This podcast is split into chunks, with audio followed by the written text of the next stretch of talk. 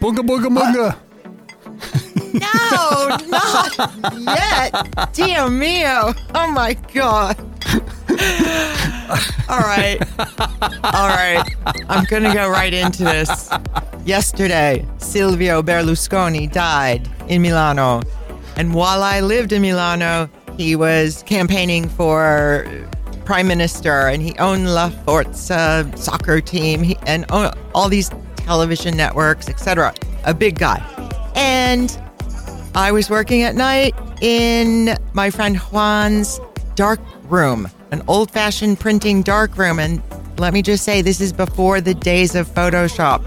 I was in there one night, so was Juan, and all of a sudden, um, I wasn't ready for this, Tommaso. You threw me for a loop, but all of a sudden, this, uh, I'm going to use the word goon. This goon walks into the dark room, with just the two of us at night, and he's like, Buonasera and he had a photograph of Silvio Berlusconi that he wanted retouched, like airbrushed with more hair. And Juan was so intimidated by this man. He's like, va bene, okay, facciamo, we'll do it. But he didn't have an airbrush. But I think in the back of his mind, he knew that I hand painted photos, black and white and or color. I was really good at it. So that was my job. I had to paint Silvio Berlusconi's somewhat square shaped head with a lot more hair. And then that was it. It was all over the buses, it was all over billboards.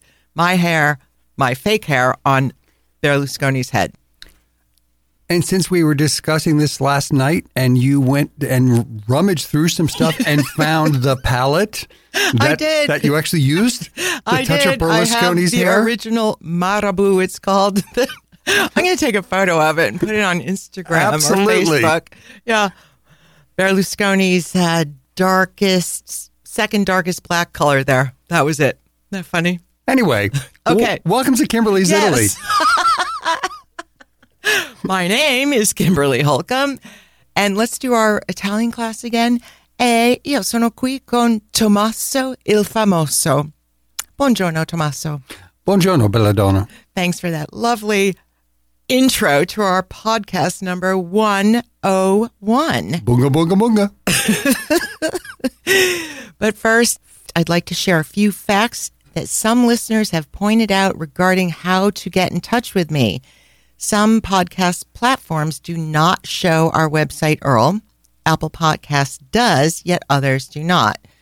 And for the other platforms that do not show it, that's all you need to know, kimberlysitaly.com. And just like the name of this podcast, Kimberly's Italy is our Instagram and Facebook account name as well. And if you're not following us, please do. And we also have a contact form on the website, which people can fill out to send me an email. And that we did by choice to prevent endless spam. And I have to say, it's working perfectly. Well, I have to tell you, the spam count last month was 900 spams. that I did not receive. Yes. Fantastic. I cruised through them. I could be a crypto billionaire by now. a number of things. Just for the heck of it, in case everyone's offering me a billion dollars. 900. Okay, so that's why we have the contact form. But so far as I know, right now, there is no artificial intelligence robot out there listening to this podcast. So I will say my email address out loud right now on this episode kim at kimberlysitaly.com. Va bene? Va bene. I wish we had thought of something a little more catchy like ciao at kimberlysitaly.com. But then again, some people spell Chow C H O W, so that would have backfired. We can we can make an alias that go right there. There's just a lot of Kims going on. Right. All right. Regardless, for those of you who would like to engage me to help plan your trip, my email address is the best way to get in touch. And before you know it, we have like a hundred emails going between us planning the perfect vacanza italiana. Allora. 100. Wait a minute. You'll scare a few people off. It's not 100. Oh no, there's a lot. There's a I know lot, there's but a I lot. keep them very organized I know, so I no know. one ever panics. I know. I have them in a vault. Don't worry. okay. Allora, this podcast episode number 101 is on La Bella. And La Bella just means the beautiful, is one of the nicknames for the city of Firenze, or Florence as it's pronounced in English. But in this podcast, we're sticking to all the names in Italian. So Firenze it is. And Firenze is so beloved by people from every corner of the globe. Therefore, it's basically crowded year round. There's, you know, the few random weeks in late November or January when it's not overly crowded, but in general, you won't really ever have the city to yourself unless you get really, really lucky. It's sort of like New York. Yes, good point. And our good friend Jane is in Firenze today. And she just sent me a text saying that it is indeed very, very crowded. However, she wasn't overly bothered by it because quote unquote, she texted, it's men's fashion week, so there's eye candy everywhere. I wonder if one or two of them are up on their little terrazzo shaving their bodies. Oh, that's from our last episode. Not everyone knows what you're talking about. Therefore, what we want to highlight today in this episode is that there are indeed ways to work around this dilemma of too many tourists, too many Florentine lovers, all at the same historic buildings, or museums or piazzas, bridges, etc. at the same time. So you just have to find the flip side to the Uffizi or Palazzo Vecchio or the Baptistry just by going to smaller and lesser known venues or I love this renting a bike. You don't normally think about riding a bike in Firenze, but you can and you maybe should. And they rent electric bikes too. Yes, they do but you see more of the city than you knew even existed. And then, of course, my personal favorite being a night owl or an early bird and walk the city basically on your own. And you may only run into a few other like minded tourists, but I promise you it's worth doing. Let's start with the lesser known museums, which will always have less crowds, and that is always a win win situation. This first one is relatively new and a complete gem. It's on the other side of the river in Oltrarno, and it's the Massimo Listri Foundation. It's a private villa slash museum slash collection of the curiosities, artwork, furniture, books, all housed in a 16th century palazzo that Massimo Listri purchased in order to share and store everything he's collected over his career. Massimo is an unbelievably talented photographer who has photographed just about every architecturally significant building around the world, libraries, cities, including World Heritage sites, and he has all these books. And one of his most recent ones, Tommaso, did you look it up? No, oh. but you told me about it. I think it could be a potential Christmas present. Yes, it could be. A book on the most beautiful libraries around the world. Right. Oh, and there's they're so library well, porn. The, oh, God. I never heard of that. That's I just made it up. Oh, I bet not. There's probably hashtag library porn everywhere. anyway, so Massimo Listri's foundation is a nonprofit institution dedicated to sharing and promoting the visual arts to all. And therefore, Massimo is like a present day Florentine with the same mission as Lorenzo de' Medici, who was a patron of arts and culture half a millennium ago. Molto interessante, see? Si, certo.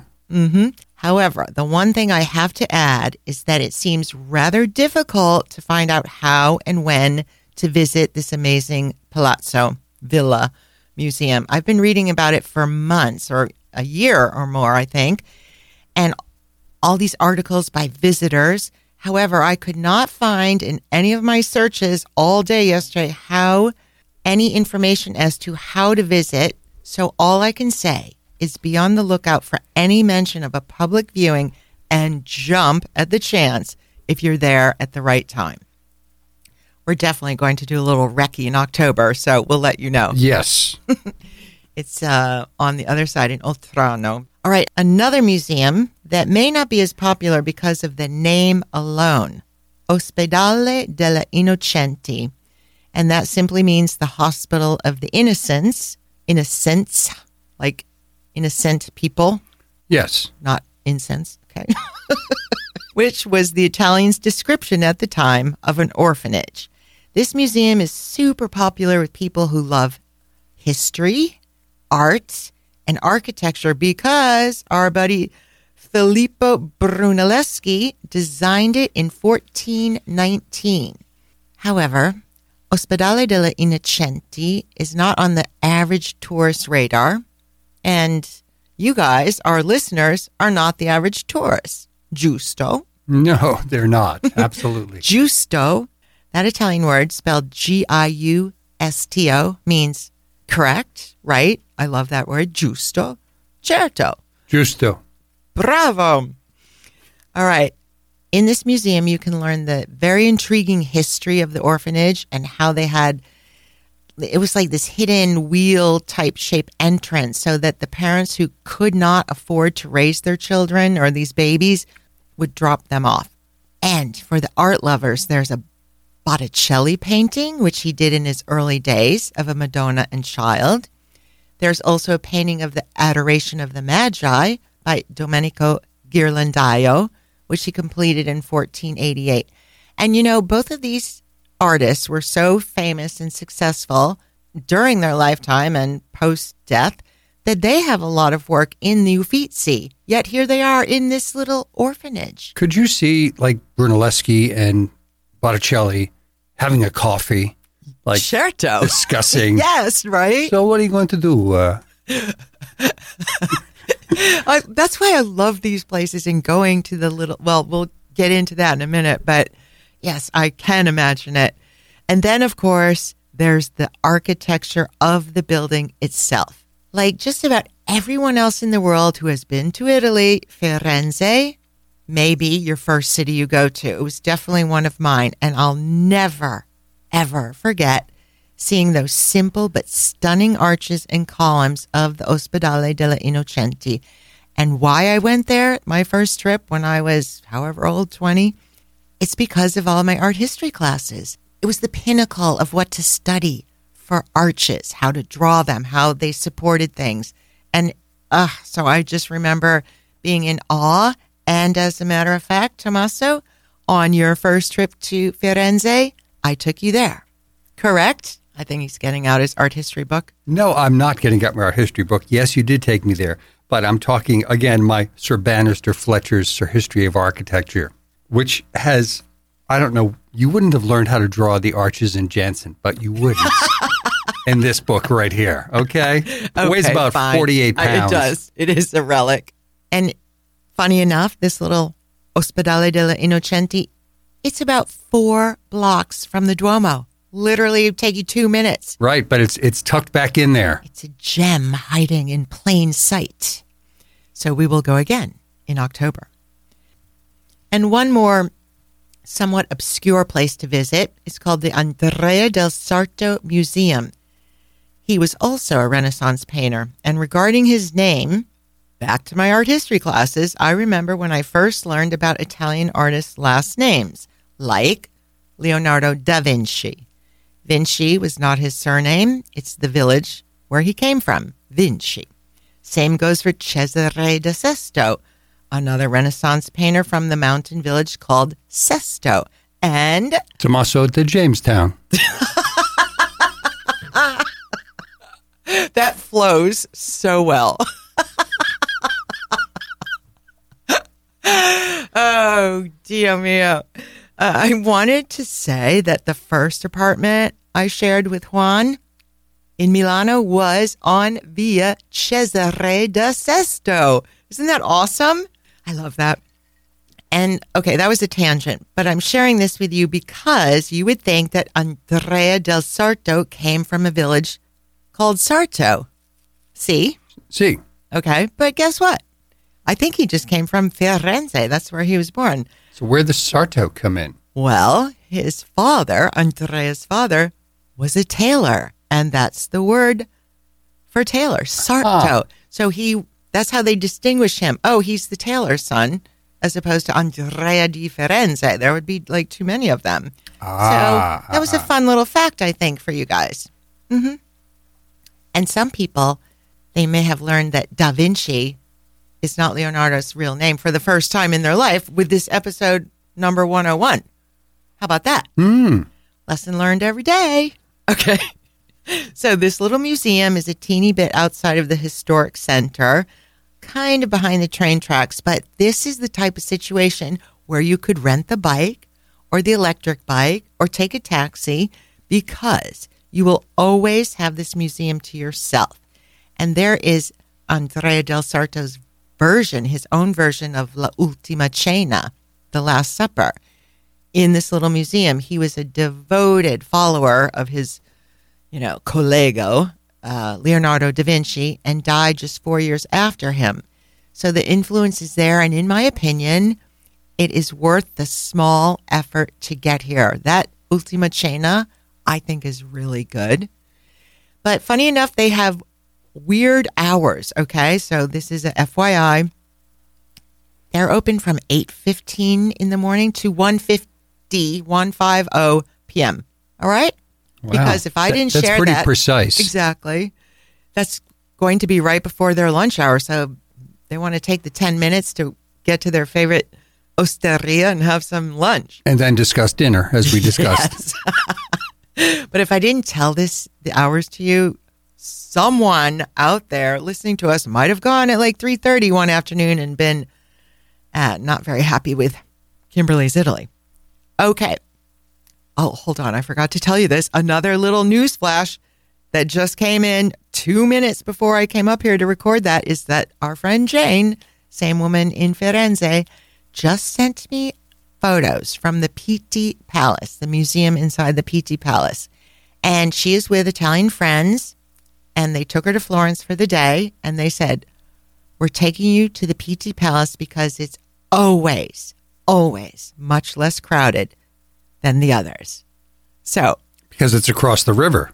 Yes, and not as well known perhaps as the Uffizi in Palazzo Vecchio, but I think it's such perfect time to have what's that expression? Feet on the ground. Feet on the ground. We have feet on the ground. Boots on the ground. Boots on the ground today. Well, we have high heels on the ground today in Firenze.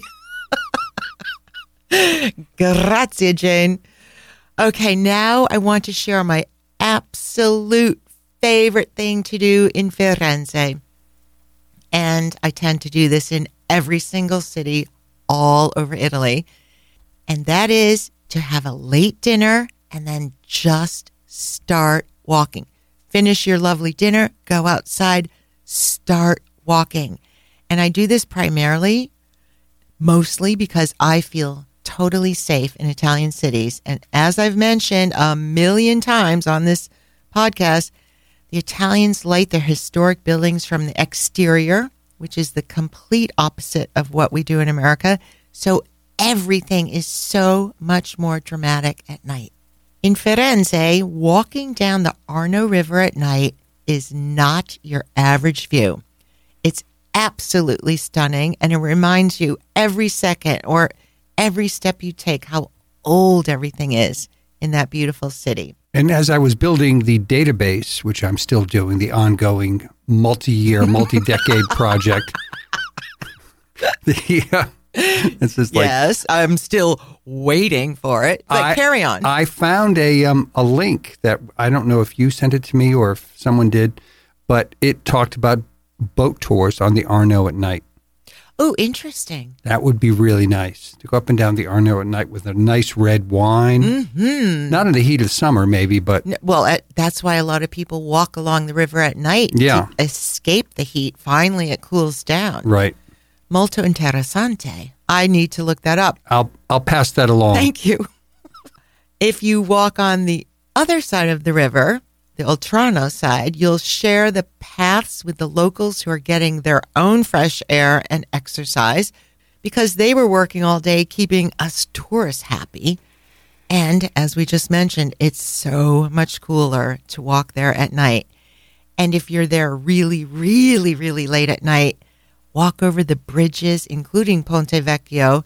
It's picture perfect. It's just like one of those movie scenes because it's void of tourists, void of people. It's just what's the word we overuse all the time? Magical. Completely magical. And hopefully this summer, the, the we won't have another knucklehead who drove the Ferrari down the Ponte Vecchio last year. yeah. You know, yeah. And he was probably his cousin is the person that drove hopefully he's been drawn and quartered somewhere. a moped down the Spanish steps. Yeah. Remember that? All kinds of crazies out there. Anyway, if you feel like walking off, working off your bistecca fiorentina, That's what I'm having this time. I know Yes, it. I know. know. It's fifty dollars a kilogram. Uh, fifty euros a kilogram. Yeah, we went through this. It's uh, molto, molto. I'm going to have one with a really nice Brunello. And then you'll be in a food coma while I will be walking off my pasta by what I was going to suggest. After your bistecca fiorentina, you walk up to Piazzale Michelangelo, which nowadays is really popular, and they have this like fun party vibe at sunset hour. Like people just break into like spontaneous dancing and music. It looks really fun. I always do. Yeah. But Wrong. but really late at night, it's empty. Those party goers are having dinner or whatnot, or in bed already. So super late at night, Piazzale Michelangelo is deserted. It's so stunning.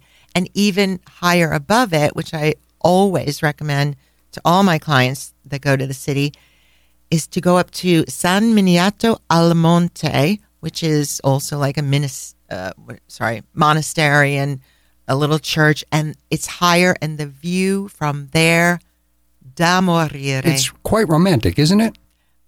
very.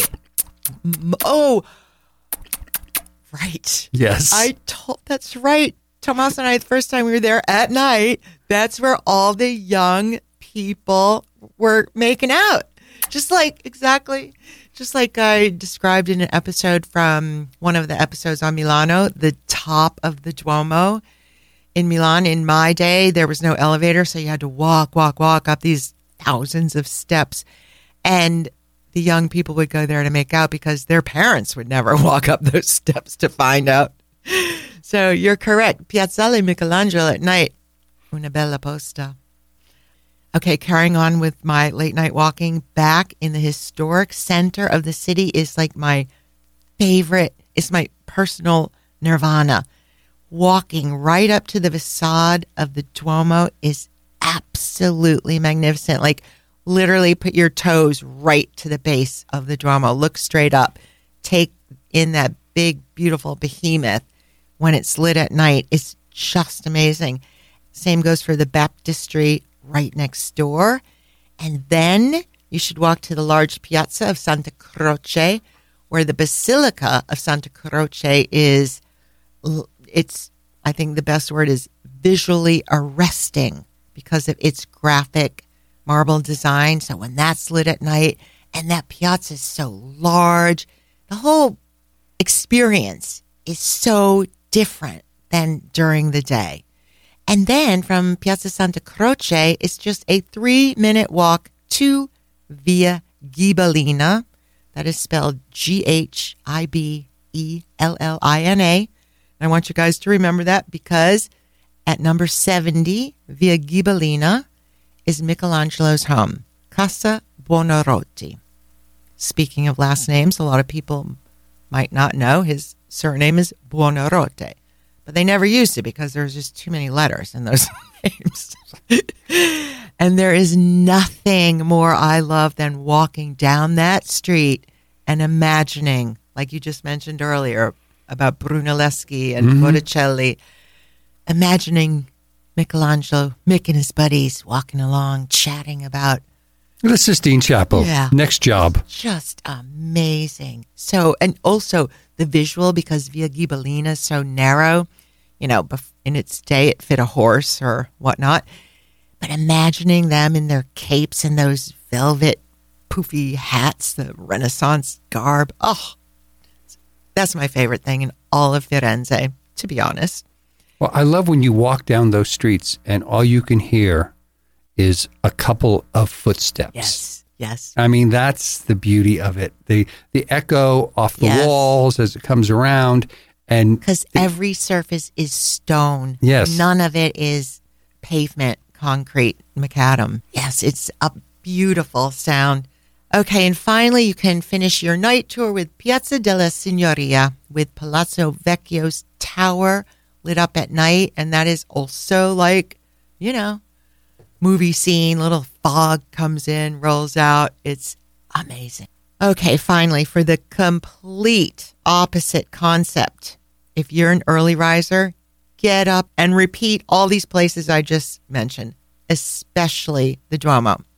And if you rented a bike the night before, or if your hotel happens to have bikes, a lot of them do these days, borrow one from the hotel, go out at sunset, and the early morning is the best time to see so much of the city without any car traffic on a bike. I mean, I think this is really where you can still go during high season, Ex- but you've got to you've got to have a strategy for the point. experiencing it on your own terms without being shoulder to shoulder with everybody. Right. So if you get up early, then you can have a long, lingering lunch somewhere, have some wine, maybe take a little Little nap, at your at your hotel, and then start again when the crowds thin out. But if you're on a bike in the very early morning hours, you can ride across the bridges and all over the Oltrarno. Then you can ride back, ride through Piazza Santa Croce with no one there. Well, I mean- minimal. minimal the people setting up their stalls for the fruit market or something like that. Eh, it's just amazing. So think of all that. The concept of no crowds, just early birds like yourself, seeing all these tourist sites void of tourists themselves. And I promise you, you won't regret getting up early on your vacation. On the contrary, I think it might be the very favorite day of your entire trip. And you can enjoy the nap in the afternoon. E basta, amici. In summary, I don't think it's hardship to wake up early or stay up late. Just just do it all. See it all on your own terms, like Tommaso just said. And I I just want to end this episode with the visual I have of Tommaso on his first trip to Rome, even though this episode is about Firenze. We did the same thing, late dinner. We left there at about 1130. 11 p.m., 11:30, and we started walking, and we got back to our idyllic little palazzo about 1:30 in the morning, and you had a smile and an expression of pure joy on your face the entire time. I mean, I, I think that's one of the reasons why we connected because I'm a night walker also. And- eh, no, I'm serious though. But like even during regattas in Europe, when you get there and all of a sudden you get off the plane, you go sailing, and you're up. You, you don't sleep that well. I would walk around, whether it's Saint Tropez or even Porto Cervo, we walked around. Mm-hmm. And in Monaco, walk around. All of those places, you know, are out of your time zone and it's hard to get to sleep.